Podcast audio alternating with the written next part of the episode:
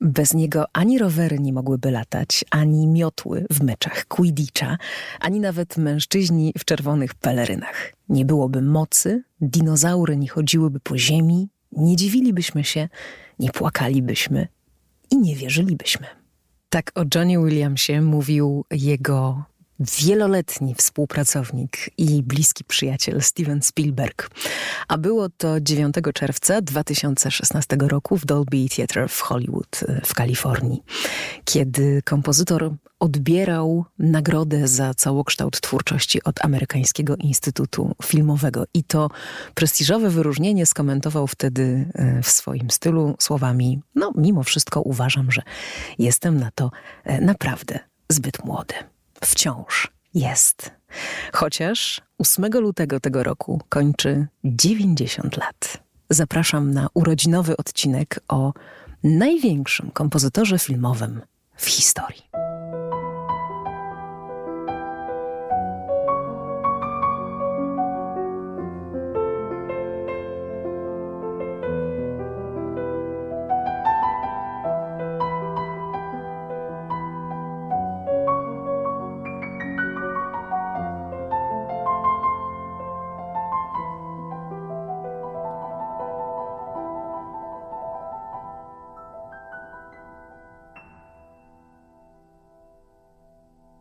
To jest 48 już odcinek podcastu Score and the City. Pytanie, czy myślałam wcześniej, żeby jakoś Johna Williamsa tutaj wpleść? Oczywiście, że tak. Co tydzień o tym myślę, ale też cieszę się, że zaczekałam, bo na taką okazję warto, warto było czekać. Czy da się opowiedzieć o kimś takim jak on, mając podcast o muzyce filmowej w jednym tylko odcinku? No, nie da się. To, to jasne. Dlatego będę do Johna Williamsa wracać w tym roku. Tak sobie zaplanowałam, że jeszcze przynajmniej trzy razy, aby opowiedzieć Wam o jego współpracy ze Stevenem Spielbergiem. Osobny odcinek chyba należy się Gwiezdnym Wojnom, i ten trzeci będzie o takich różnych e, nieoczywistościach i pięknościach Mm, skarbach w jego twórczości. Przy tak bogatej biografii jest tego trochę. A dzisiaj po prostu o nim z życzeniami zdrowia, mocy, wiadomo, i nieprzemijającej chęci pisania muzyki. Czuję autentyczny dreszcz, kiedy sobie pomyślę, że John Williams nie jest postacią historyczną, że jest z nami wciąż i że z całą tą swoją legendą nadal muzykę wymyśla. Wybrałam e, na początek, żeby tak wprowadzić nas wszystkich e, w ten temat i w atmosferę ten cytat e, ze Spielberga, bo nie ma chyba lepszych słów, żeby opowiedzieć o tym, co John Williams dał kinu i nam przy okazji widzom. I nie ma chyba lepszych słów, żeby powiedzieć, co w ogóle muzyka filmowa robi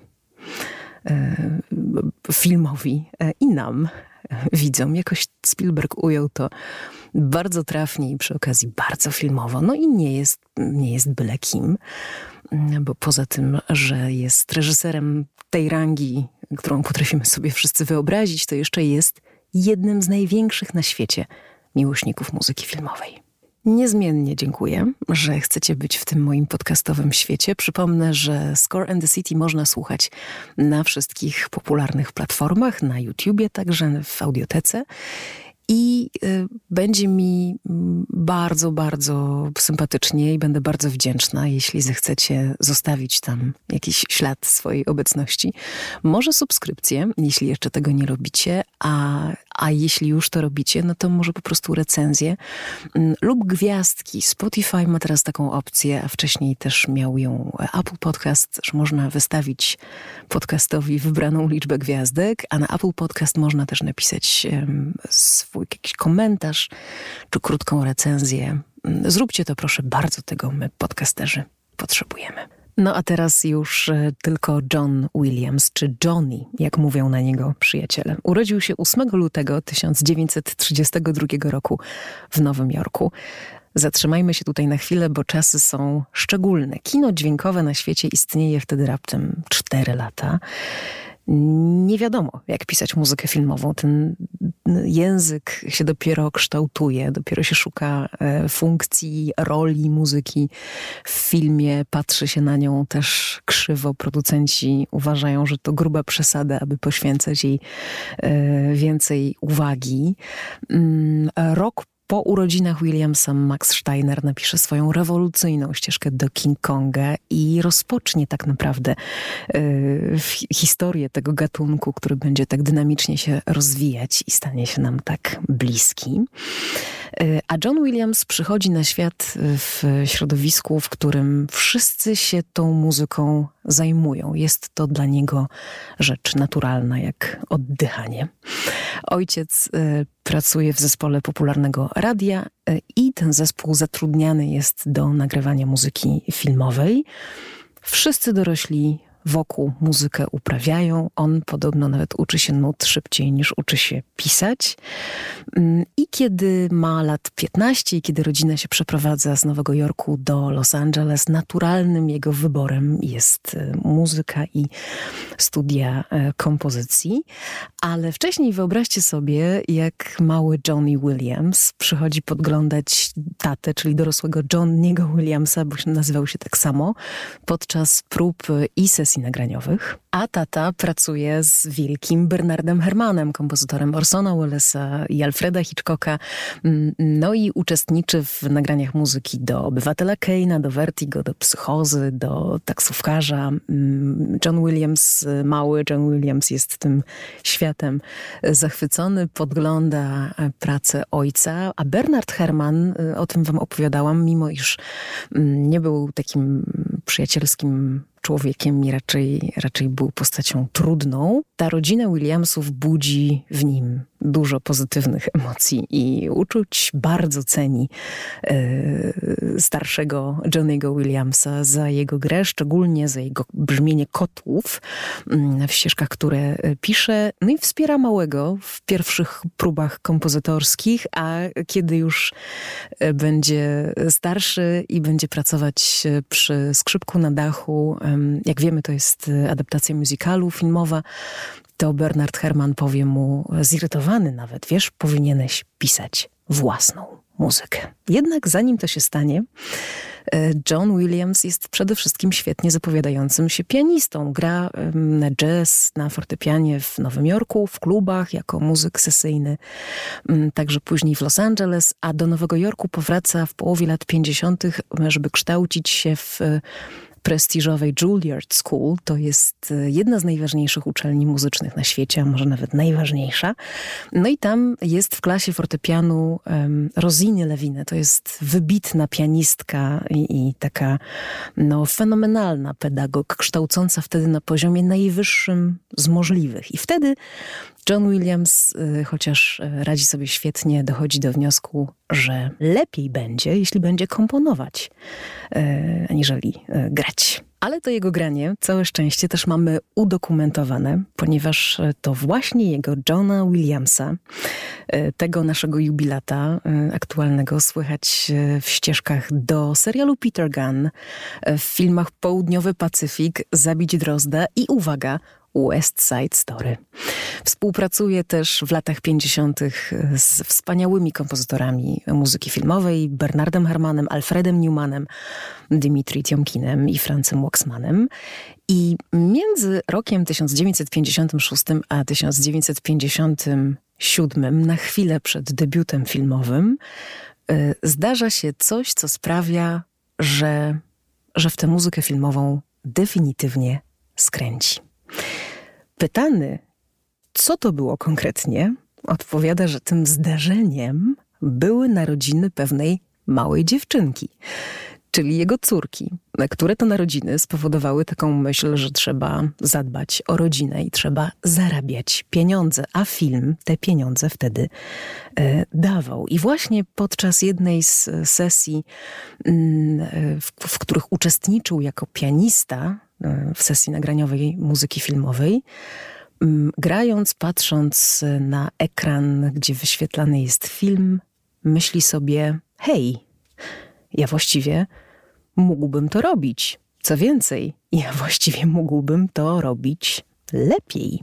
Tą historią John Williams podzielił się z André Previnem, innym wybitnym pianistą i e, kompozytorem, e, swoim e, kolegą przez wiele, wiele lat. Nigdy ich drogi filmowe się nie skrzyżowały, raz tylko jeden i ich ścieżki do tego samego filmu zostały odrzucone. Ale po wielu, wielu latach gdzieś tam to skrzyżowanie nastąpi, ponieważ André Previn był przez kilka lat mężem niemieckiej skrzypaczki Anne Sophie Mutter która, jak wiemy, zaczęła współpracować z Johnem Williamsem, a w 2019 roku nagrała piękny album Across the Stars właśnie z muzyką filmową Williamsa, no i później e, pokłosiem tego e, były koncerty w Music Verein w Wiedniu, właśnie z filharmonikami wiedeńskimi mm, i Anne Sophie Mutter. Te pierwsze lata filmowej pracy Johna Williamsa to jest y, praca przy y, aranżacji muzyki, y, przy filmach i produkcjach telewizyjnych i w 1958 roku pierwszy pełnometrażowy film z jego muzyką, kryminał Daddy O, czy taki taka kryminalna komedia właściwie. Film klasyfikowany absolutnie jako B i, i, i krytykowany i właściwie same złe recenzje. Jeden z najgorszych filmów, jakie powstały, ale dał ten film światu filmowemu to, co najlepsze, czyli właśnie Johna Williamsa. Lata 70. to jest już wielki moment w jego karierze, eksplozja pomysłów e, i możliwości. Mm, I są to e, tragedia Posejdona, trzęsienie ziemi, ostatni film Alfreda Hitchcocka, Intryga rodzinna, film Roberta Altmana, Obrazy.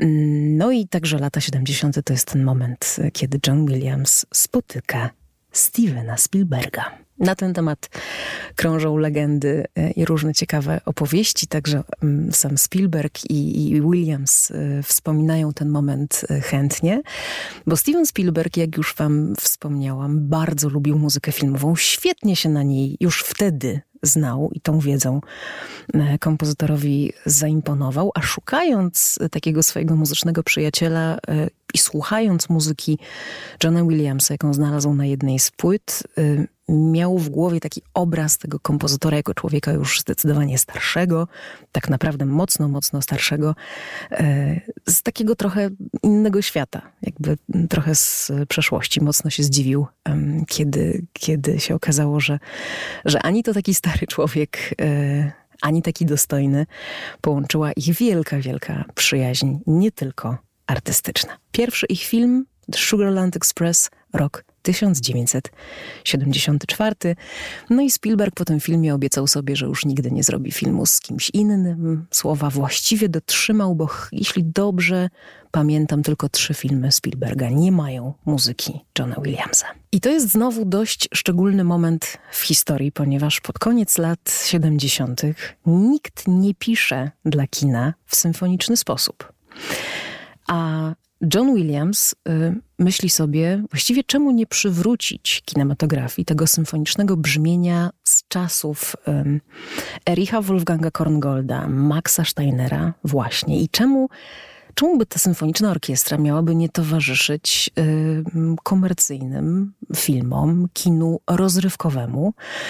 Pomysł wciela w życie i ten pomysł okazuje się strzałem w dziesiątkę, a na linii historii muzyki filmowej też to jest taki znaczek już jego na zawsze, e, mianowicie przywrócenie kinu symfonicznego brzmienia. I nawet potem mówi e, ciekawie w wywiadach, że kiedy mu sugerują, zwracają uwagę, a nawet zarzucają pomysły muzyczne rodem z, nie wiem, Ryszarda Wagnera czy, czy Ryszarda Straussa. On mówi, no nawet jeśli to tylko dlatego, że to oni mieli największy wpływ na to, co robili właśnie e, Steiner czy Korngold, a to byli dla Johna Williamsa mm, mistrzowie i taki wzorzec pisania muzyki e, filmowej tak jak sobie myślę o tej chwili, to te wszystkie rewolucje się zdają czymś oczywistym. W każdym gatunku jest taki moment, kiedy następuje powrót do źródeł, a w przypadku muzyki filmowej tym, e, tym pierwotnym źródłem jest późno romantyczna europejska e, muzyka. No i właśnie taki powrót e, nastąpił. Mm, oczywiście o, o Spielbergu opowiadać mogę bardzo długo i tak jak już powiedziałam, poświęcę temu jeszcze specjalny odcinek. Dość wspomnieć, że ich współpraca dała kinu tak wspaniałe ścieżki jak e, Szczęki, Park Jurajski, Bliskie Spotkania Trzeciego Stopnia, E.T., Hook, Szeregowiec Ryan, e, Indiana Jones e, i wiele, wiele innych późniejszych. Mm, to właściwie jednocześnie mówiąc o, o, o stylu Williamsa, który jest dosyć spójny, musimy zwrócić uwagę na to, że te filmy pięknie się różnią i inne są Szczęki, inny jest Indiana Jones, e, zupełnie inne są te, e, te najnowsze filmy z muzyką mm, Williamsa, właśnie filmy Stevena Spielberga. E, ale to jest materiał na osobną i fascynującą opowieść.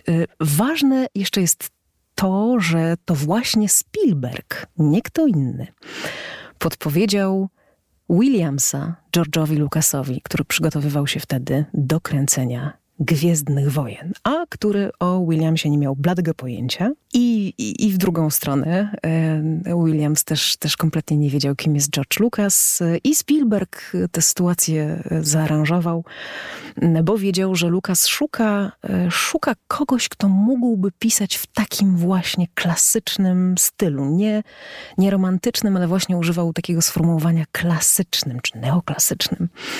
E, I, e, no i po, po, po szczękach stało się jasne, że tym kimś może być właśnie John Williams. Muzyka do Gwiezdnych Wojen, jak wiemy, to ponad 40 lat bliskiej współpracy George'a Lucasa e, i Johna Williamsa to y, właściwie pożyczony ze świata y, oper Ryszarda Wagnera y, ten język muzyczny oparty na motywie przewodnim i doprowadzenie go właściwie do filmowej perfekcji. Ale poza, poza Lucasem, poza Spielbergiem są też w filmografii Johna Williamsa inni ważni reżyserzy. Brian De Palma, Oliver Stone, Sidney Pollack, Alan Parker, Richard Donner, Ron Howard, J.J. Abrams, Alfonso Cuarón. Rob Marshall, Roland Emmerich. Ta lista jest bardzo, bardzo e, długa. To, co odróżnia Johna Williamsa od innych wielkich kompozytorów, to jest fakt, że kiedy zapytamy o jakiś charakterystyczny tytuł danego kompozytora, to padnie kilka tytułów, może kilkanaście w przypadku e, Ennio Morricone. A u Johna Williamsa ta lista nie ma końca. Co ja mogę wymienić? To mogę zrobić co najwyżej mały wybór bardzo subiektywny zresztą, i dodać do tego, co zrobił ze Spielbergiem i do Gwiezdnych Wojen jeszcze chociażby Supermana z roku 1978, z jednym z najsilniejszych leitmotywów w historii muzyki filmowej. Mogę e, wspomnieć uwielbianą komedię Kevin sam w domu i Sabrinę z zupełnie inną e, muzyką, w której pokazuje swój talent i geniusz pianistyczny. Mogę wspomnieć Siedem lat w Tybecie i Patriotę, mogę wspomnieć Wyznania Gejszy i Harry'ego Pottera, ale to wciąż jest nic przy tym, co zrobił. I to wciąż jest y, tylko część, bogata, ale tylko część y, jego dorobku. John Williams y, otrzymał tytuły naukowe 21 uczelni na całym świecie, w tym Juilliard School w Nowym Jorku. Mm, dedykował swoje kompozycje ważnym wydarzeniom społecznym, kulturalnym i sportowym. Jest również cenionym dyrygentem. W 1980 roku na 13 lat został szefem muzycznym legendarnej Boston Pops Orchestra. Funkcję honorową pełni do dzisiaj. Współpracował z najlepszymi e, zespołami orkiestrowymi i churalnymi, w tym z Londyńską Orkiestrą Symfoniczną. No, chyba najlepszą interpretatorką jego e, muzyki. Wspaniałe relacje z solistami, pod których właściwie pisał i którzy dzięki jego muzyce też weszli w świat komercyjnego kina. Wiolonczelista Jojo Ma, skrzypaczka Anne-Sophie Mutter, wspomniana już, trębacz John Lewis, skrzypek e, Icek Perlman, którego słyszymy przecież w liście Schindlera. Całą twórczość filmową Williamsa uzupełniają e, innymi dwie symfonie, liczne koncerty na flet, skrzypce, klarnet, altówkę, obój i tubę i dzieła wokalno-instrumentalne, a do tego jeszcze koncerty. I spośród tych koncertów wymienię dwa e, ostatnie, mając oczywiście wielką nadzieję, że to też nie są ostatnie koncertowe spotkania z Johnem Williamsem. Najpierw e, w 2019 roku Music Verein w Wiedniu. I filharmonicy wiedeńscy, przed nim e, jeden z najważniejszych zespołów świata mm, i filmowy repertuar Johna Williamsa. Anne Sophie Mutter w roli solistki. Nadzwyczajny moment, w którym filmowy repertuar gości w takiej, a nie innej e, sali. Mm, I rok później, nie wiem jak on to zrobił, ale to właściwie e, było wbrew e, całej sytuacji pandemicznej na świecie, Williamsowi, który przecież przez dziesięciolecia nie odwiedzał kontynentalnej Europy i nie koncertował, a właśnie w takiej chwili się mu to udaje i Wiedeń jest pierwszym przystankiem, drugim przystankiem jest Berlin i Filharmonia Berlińska i to są koncerty sprzed roku. E, no, wzdycham tylko na myśl o tych wydarzeniach, bo tak jak stamtąd przyjeżdżali do Hollywood kompozytorzy z, z Wiednia, z Berlina, z Budapesztu, przyjeżdżali do Hollywood tworzyć Hollywood i tworzyć nowy język, właśnie język muzyki filmowej, tak John Williams y, tę drogę pokonuje w, odwrotną, w odwrotnym kierunku i pokazuje, że miejsce muzyki filmowej, tej najlepszej, jest również w takich salach jak Filharmonia Berlińska czy Music Verein w Wiedniu. Dlaczego to wszystko się dzieje?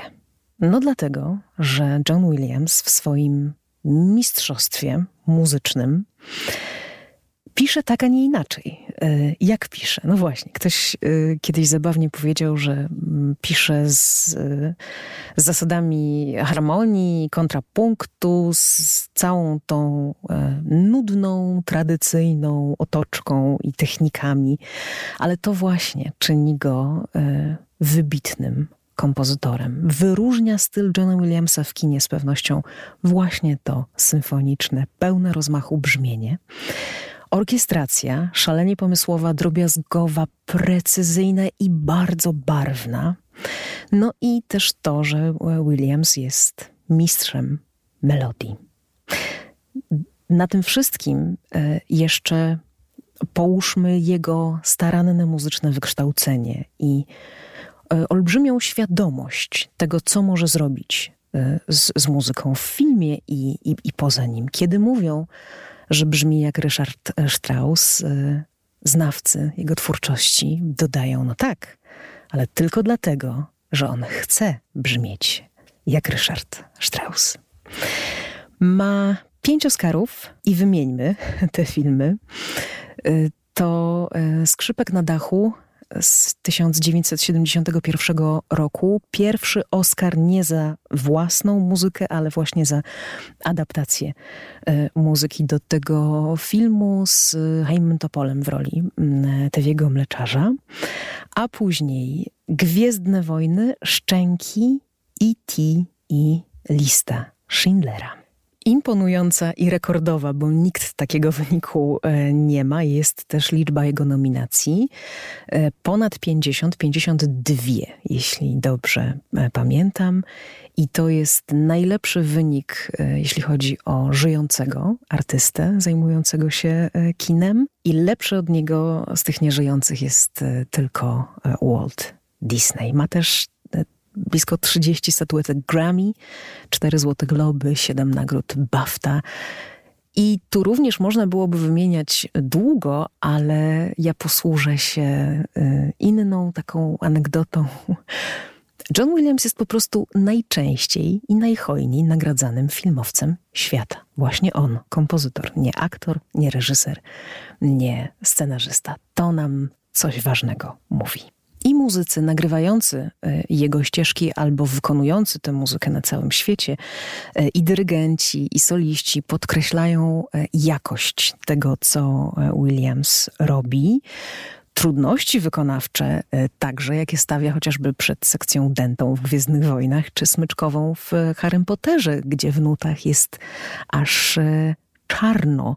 Niejednokrotnie jego pomysły zaskakiwały e, muzyków, e, ale to mm, nie stoi na przeszkodzie i Williamsa gra się na całym świecie mm, z wielkim powodzeniem i też jego nazwisko na plakacie przykuwa uwagę e, publiczności. Dodam tutaj, że znowu to, co czyni go no, takim wyróżniającym się i, i, i, jedynym w swoim rodzaju, to jest e, sposób, w jaki przygotowuje materiały nutowe. E, to nie jest tak, jak sobie myślicie, że dzisiaj, dzisiaj można wziąć, pożyczyć, e, kupić nuty do jakiegokolwiek filmu i, i, i zagrać to, to po pierwsze nie jest ani takie proste, ani e, takie tanie. E, a nawet jeśli da, e, da się takie nuty pozyskać, to zazwyczaj trzeba je sprowadzać ze Stanów. Kosztuje to krocie i nie są to materiały nutowe mm, no, bardzo dobrze przygotowane albo dla bardzo profesjonalnego zespołu. Zazwyczaj są to nuty dla orkiestr szkolnych sprowadzane ze Stanów właśnie. A John Williams jako być może jedyny albo jeden z nielicznych przygotowuje nuty do, do, do swoich e, filmów osobiście, we własnym wydawnictwie, a wszystko po to, żeby ta muzyka zabrzmiała właśnie tak, jak on ją wymyślił, jak on ją e, zaplanował, włącznie z, e, z, z tym, że jest to nieraz muzyka wykonawczo bardzo skomplikowana.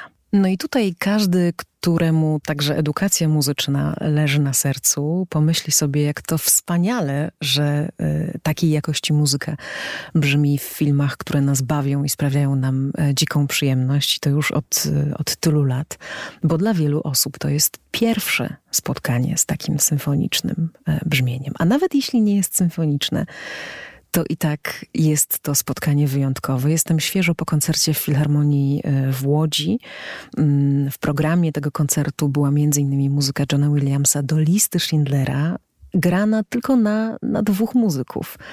Mm, e, fortepian i skrzypce. Na skrzypcach Piotr Pławner przy fortepianie, Piotr Sałajczyk. Jakie to było piękne doświadczenie w takim intymnym wydaniu posłuchać tej, tej poruszającej muzyki z filmu e, Spielberga te wszystkie y, tradycje muzyczne, jakie Williams y, wziął właśnie z późno-romantycznej europejskiej y, muzyki, y, wymieszały się gdzieś tam w jego pracach i, i z powodu jego doświadczeń różnych z jazzem, z, z, muzyką popularną, z muzyką tradycyjną amerykańską i innymi gatunkami. To dzisiaj tworzy niepowtarzalny styl Johna Williamsa. Piękna rzecz się wydarzyła przy okazji spotkań e, Williamsa z filharmonikami berlińskimi i wiedeńskimi, bo okazało się, że, e, że muzycy czekają e, na, na to spotkanie i, i chociaż wiedzą, że że granie Williamsa nie jest rzeczą prostą, to sami prosili jeszcze o, o więcej. I między innymi właśnie poprosili o, o to, by móc zagrać marsz imperialny z Gwiezdnych Wojen. I powiedzieli nawet, no, że marsz imperialny to jest taki nowy marsz e, Radeckiego, jeśli chodzi o, o szaloną e, popularność i o taką chwytliwość muzyczną. Oba te koncerty i z Wiednia, i z Berlina można już sobie kupić i obejrzeć e, i posłuchać. 4 lutego premierę miał koncert berliński i to się dzieje znowu tak na naszych oczach. Y, ja sama nie mogłam być ani w Wiedniu, ani w Berlinie, ale czuję się podekscytowana, że znam ludzi, którzy byli i którzy to widzieli na własne oczy. Tu pozdrowienia dla Adama Krysińskiego z portalu Soundtracks, mm, bo, no bo to jest wspomnienie na, na, na całe życie, ale trochę też y, możemy poczuć tej, tej atmosfery właśnie y, dzięki, dzięki tym wydawnictwom, dzięki tym materiałom zarejestrowanym na wieki wieków. John Williams y, mieszka w Los Angeles. Ale wiele jego muzyki filmowej e, powstało w siedzibie Bostońskiej Orkiestry Symfonicznej, czyli Boston Pops Orchestra w Tanglewood. Jest e, nawet taki film pokazujący e, jego sympatię do tego miejsca i dokument taki krótki i, i to, jak się tam z tą pracą urządził. Nie muszę dodawać chyba, że nadal pracuje w tradycyjny sposób, komponuje przy fortepianie na papierze nutowym. Samodzielnie orkiestruje i, jeśli tylko może, dyryguje. Był dwukrotnie żonaty, ale bardzo wiernie, bo drugi raz y, ożenił się po śmierci swojej pierwszej żony. Ma czworo dzieci. Mm, dwóch synów to muzycy, muzycy rockowi. Y, Joseph Williams y, mm, to jest wokalista zespołu Toto. Mm, I nawet y, udało im się pracować e, przy filmie, przy Gwiezdnych Wojnach w 1983 e, roku przy jednej e, piosence.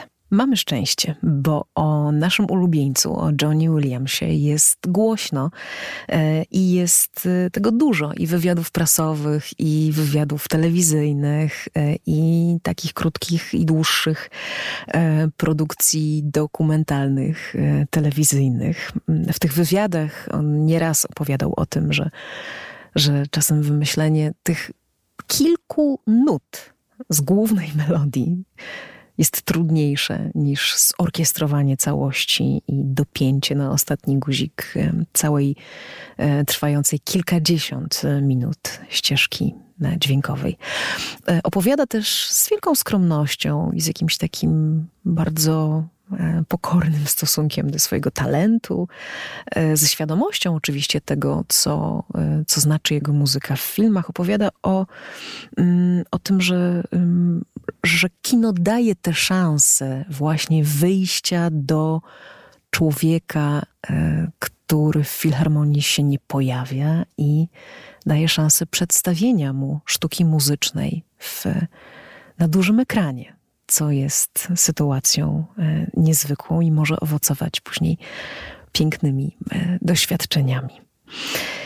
Kiedy patrzę na Williamsa, lubię patrzeć na te zdjęcia jego z uśmiechem, z tą srebrzystą brodą. Myślę o nim jak o świętym Mikołaju. Zatytułowałam ten odcinek John Williams, władca naszej wyobraźni, korzystając z tytułu świetnej książki Władcy wyobraźni, sławni bohaterowie filmowi, profesor Grażyny Stachówny, która opisuje również bohaterów z muzyką Williamsa. No i to się stało. On nam coś takiego narysował w głowie, e, że pamiętamy bohaterów, pamiętamy sceny przez jego muzykę. Ta muzyka uruchamia wspomnienie z dzieciństwa na przykład, albo jakiegoś takiego miłego, miłej przygody e, filmowej. I to są emocje, które zostają nie na parę dni e, czy na parę tygodni, ale na kilkadziesiąt lat nawet. Wstyd przyznać, że mówię to z własnego doświadczenia na podstawie E.T., który ma tyle lat co ja i ja tego filmu nie potrafię oglądać bez wzruszenia, w związku z czym nie mogę go pokazywać nigdzie publicznie, bo ryczę jak dziecko. Najczęściej nagradzany filmowiec świata, najpopularniejszy, żyjący twórca muzyki filmowej, laureat Oscarów, piękny człowiek, nie można jego dokonań porównać z dokonaniami nikogo innego. A na koniec dzisiaj, chociaż zaznaczam raz jeszcze, że to jest tylko wstęp e, do mojej opowieści rozciągniętej na wiele miesięcy o Williamsie, na koniec E.T., e, bo to moje prywatne wspomnienie, to raz, a dwa, że ten wielki finał mm, sprawił, że Spielberg przemontował e, sceny do jego muzyki, a nie odwrotnie. Uznając, że ona jest tutaj e, no, liderką i, i, i, takim przewodnikiem po naszych emocjach, bierze nas za rękę i prowadzi. W, w doskonałym dokumencie, jedynym takim score, który można oglądać na VOD w Polsce także, z polskimi napisami, które Wam gorąco polecam, jest e, analiza właśnie tego finału E.T., kiedy Williams z muzyki wielkiej przechodzi do muzyki małej, tam gdzie teoretycznie w ogóle nie powinno się czegoś takiego e, robić. A jednak stoi za tym jego pomysłem e, wspaniały muzyczny umysł, świadomość e, warsztatu mm, i, i to coś jeszcze, to zrozumienie mm, bohatera, jego emocji i ta nitka, którą on prowadzi w stronę widza i jego e, emocji. I wypada chyba tylko powtórzyć za Spielbergiem, że gdyby nie John Williams, to nie dziwilibyśmy się, nie płakalibyśmy i nie wierzylibyśmy.